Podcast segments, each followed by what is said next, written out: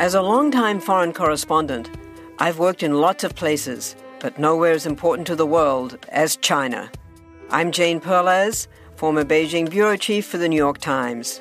Join me on my new podcast, Face Off US versus China, where I'll take you behind the scenes in the tumultuous US China relationship. Find Face Off wherever you get your podcasts. The internet has changed the world around us in too many ways to list. I personally can't remember the last time that I went a full day without using the internet for work, entertainment, and convenience. Some of the world's largest companies have been built on providing services through the internet, and three years ago, when a global pandemic put the world into lockdown, the internet was there for us so that we could work from home and play Among Us with our friends to avoid going crazy in isolation. So, with all of that in mind, what do you think has had more of an impact on the global economy? The internet or the washing machine? Go on, answers in the comments section. It sounds like a pretty dumb question, but it's actually one that a lot of economists disagree on. The argument in favour of the washing machine is that we no longer appreciate how much of an impact the automation of domestic duties has had on our lives, and we simultaneously overestimate the impact that the internet has had on our economies. Even if I can't change your mind, the debate is really quite interesting, and it can teach us a lot about how we have changed the way that we add value to the world around us on an individual, national, and even global level. Working out what tools add the most value to an economy can be crucial to getting some of the poorest nations in the world off the ground, Yep, if you were to ask most economists whether you would rather supply washing machines and their supporting infrastructure to people's homes, or the internet and supporting infrastructure, they would most likely choose the latter without appreciating the benefits that the other option could bring. It can also act as a case study for what happens when automation makes our jobs obsolete, which with this latest wave of AI programs is something that we should probably want an answer to. So, what was the impact of the washing machine on the global economy, and how has it been underappreciated? What was the impact of the internet on the global economy and how has it been overappreciated? And finally, what can this debate teach us about the role of future innovations on the way that we run our economies and live our lives? Okay, before I get too into the fascinating details of this debate, I have to admit that the idea that washing machines could have changed the global economy more than the internet is not my idea, or the idea of anybody else here on the EE team. It has mostly been argued by this man here, Ha-Joon Chang, a development economist from Cambridge who is far more brilliant in his field than I could ever hope to be. His argument is that most economists overestimate the impact that the internet has had on the world around us and underestimate the impact that domestic tools like washing machines have had. Washing machines were first invented in the 1850s, but the problem was that they required a lot of power to operate and most homes didn't have electricity at this point. The few houses that did have the incredible luxury of electrical power also had little use for an automated washing machine, because if they could afford a fancy new technology like electricity to be supplied to their home, they could also afford domestic servants to clean their clothes, and there was no point in buying an expensive machine just to make their job easier. By the 1930s, that started to turn around, and by this point, despite the Great Depression, a majority of homes were connected to electricity, at the outbreak of World War II, automated machines to take over domestic duties became incredibly important as women were needed in the workforce to replace men on production lines while they went off to fight in Europe and the Pacific. Cleaning clothes by hand for a family could easily be a whole day's worth of work, which was fine when the expectation was that women would stay at home and perform these duties, but when they also got regular jobs, losing a whole day to just one of many tasks that needed to be done around the home wasn't feasible. Washing machines, vacuum cleaners, electric irons, and all of the conveniences that we take for granted today reduced the time that it took to run a household so significantly that a lot of women were able to stay in the workforce even after the war was over, and one of the first things that they wanted to buy with the money that they had earned by themselves was appliances to make their life easier at home. In economics, we study something called labour productivity, which is one of the most important measurements in economics and is very often totally overlooked. Labour productivity is how much output an average worker produces in a single hour of work. For example, the average worker in the USA produces around $73 worth of output for every hour worked, according to the most recent data available. Increasing worker productivity is really important to economists because it means that workers can get paid better while not causing inflation, which leads to increasing living standards and a wealthier economy, all other things being equal. Improving worker productivity is primarily achieved by making workers that are better educated and giving them better tools to do their jobs more efficiently. We can see this with the worker productivity difference between Canada and the USA. Despite having similarly skilled workforces, US workers produce almost $20 an hour more than Canadian workers because businesses in the US, on average, invest a lot more into tools and equipment for their workers, meaning they can get a lot more done in the same amount of time. Now, we have already covered this in our most recent video on the Canadian economy, so I don't want to repeat too much, But one thing that might surprise you about labour productivity is what it can teach us about things that we think are threats to our individual economic prosperity.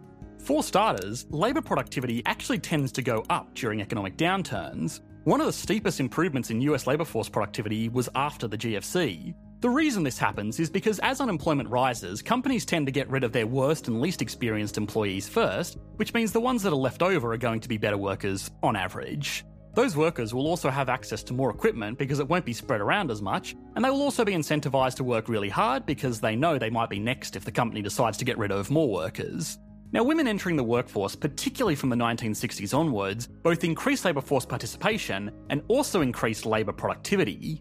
Increased labour force participation is not surprising. More people entering the workforce means a higher participation rate. But all other things being equal, adding more people should have decreased labour force productivity because new workers with not much experience are going to bring down the average and also require businesses to spread their equipment wider across a larger workforce. But that didn't happen, and the reason why was because those new workers were able to make the existing workers more efficient by taking over low end jobs, which enabled the experienced workers to leverage their skills by managing larger teams that were there to help them out. The most common example of this was something like a lawyer getting a personal assistant so that they could spend more time billing clients and less time worrying about everything else. It also made workers productive because it gave them more to do. Women entering the workforce opened up an entirely new consumer market that, for the first time in history, had their own money to spend on things that they valued. Freeing half of the population from full time unpaid services and giving them the ability to join the workforce and become independent consumers was one of the biggest drivers of economic growth in the past half century, and it was enabled by machines that made it possible for those unpaid services to be far more efficient. This change is also why a lot of economists are not very worried about the future of automation making us all irrelevant. Machines that take over the tasks that we currently have to do ourselves will either give us more time to go out and pursue more value adding tasks, or it will mean that more is taken off our plate in the work that we already do. I am personally experimenting with artificial intelligence to do a lot of the detailed research that goes into these videos. My time is best spent explaining economic concepts through case studies like national economies or Ha-Joon Chang's washing machine theory, like right here in this very video.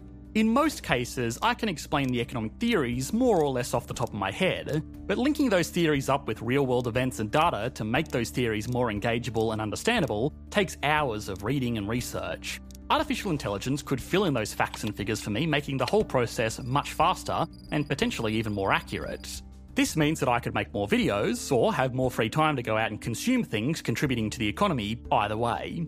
As of now, most of the tools are still not really as good or reliable as just doing the work myself, so I promise this wasn't secretly written by a robot to tell you not to worry about the robot revolution, but they are improving every day and they will eventually be so useful that we can't do our jobs without them, just like it would be very hard to do a lot of our jobs today without other computer programs.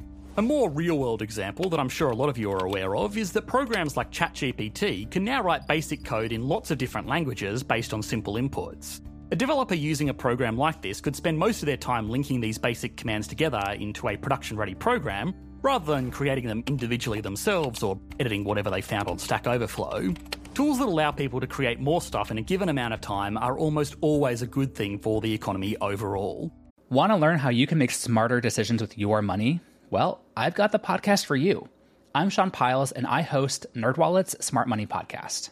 On our show, we help listeners like you make the most of your finances. I sit down with NerdWallet's team of nerds, personal finance experts in credit cards, banking, investing, and more – we answer your real world money questions and break down the latest personal finance news. The Nerds will give you the clarity you need by cutting through the clutter and misinformation in today's world of personal finance.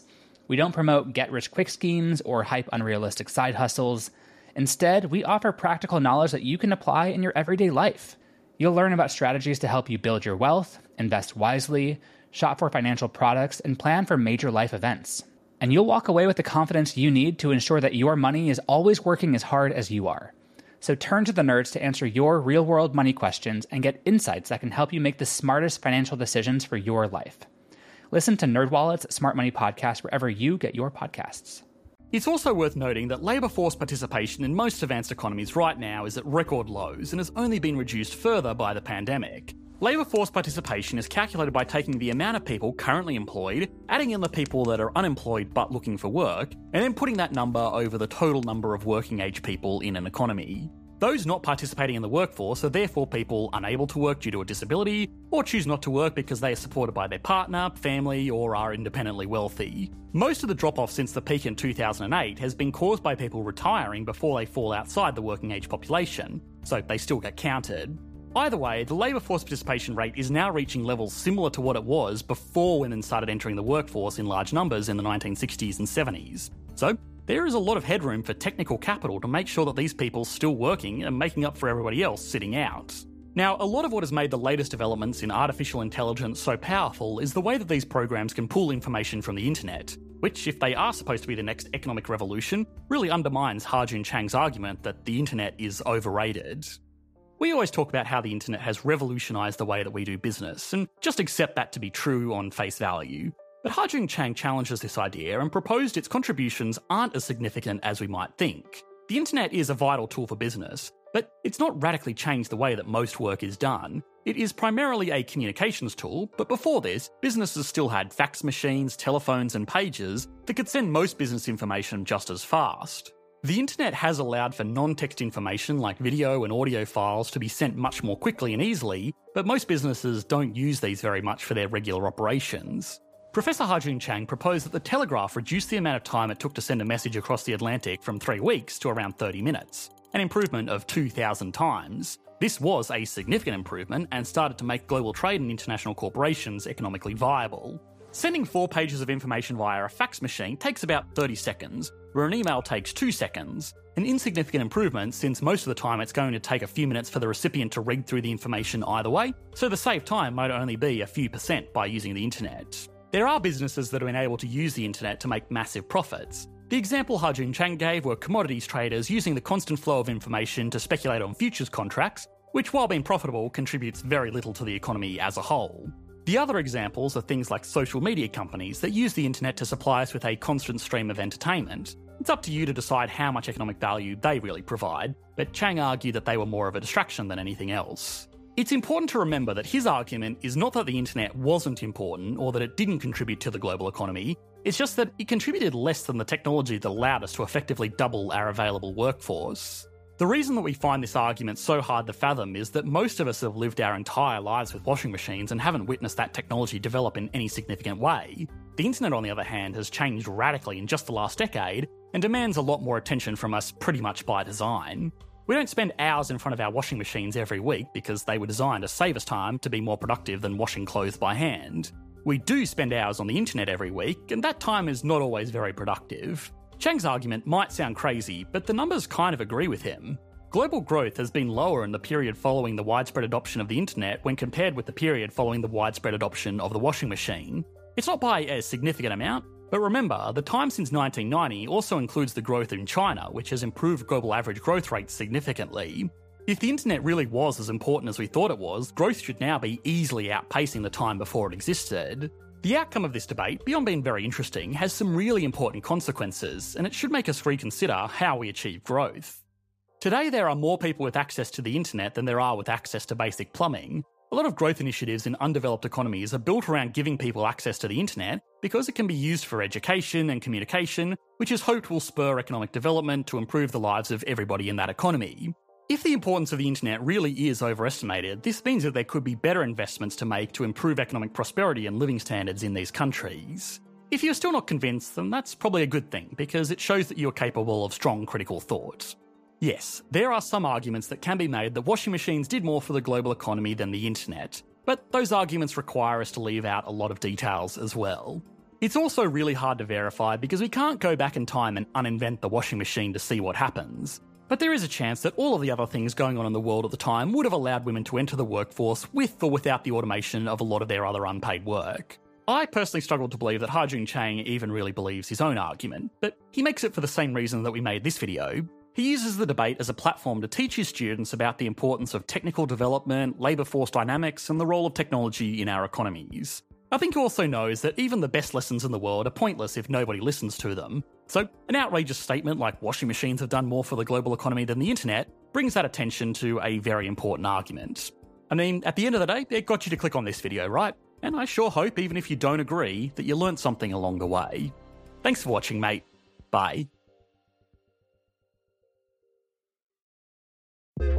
The world is constantly changing and transforming. Cut through some of the noise with What's New with Wired, a podcast that goes in depth on the latest news and technology and culture. Their award winning journalism will help you make sense of what's happening in the world. Listen to What's New with Wired wherever you get your podcasts. That's What's New with Wired wherever you get your podcasts.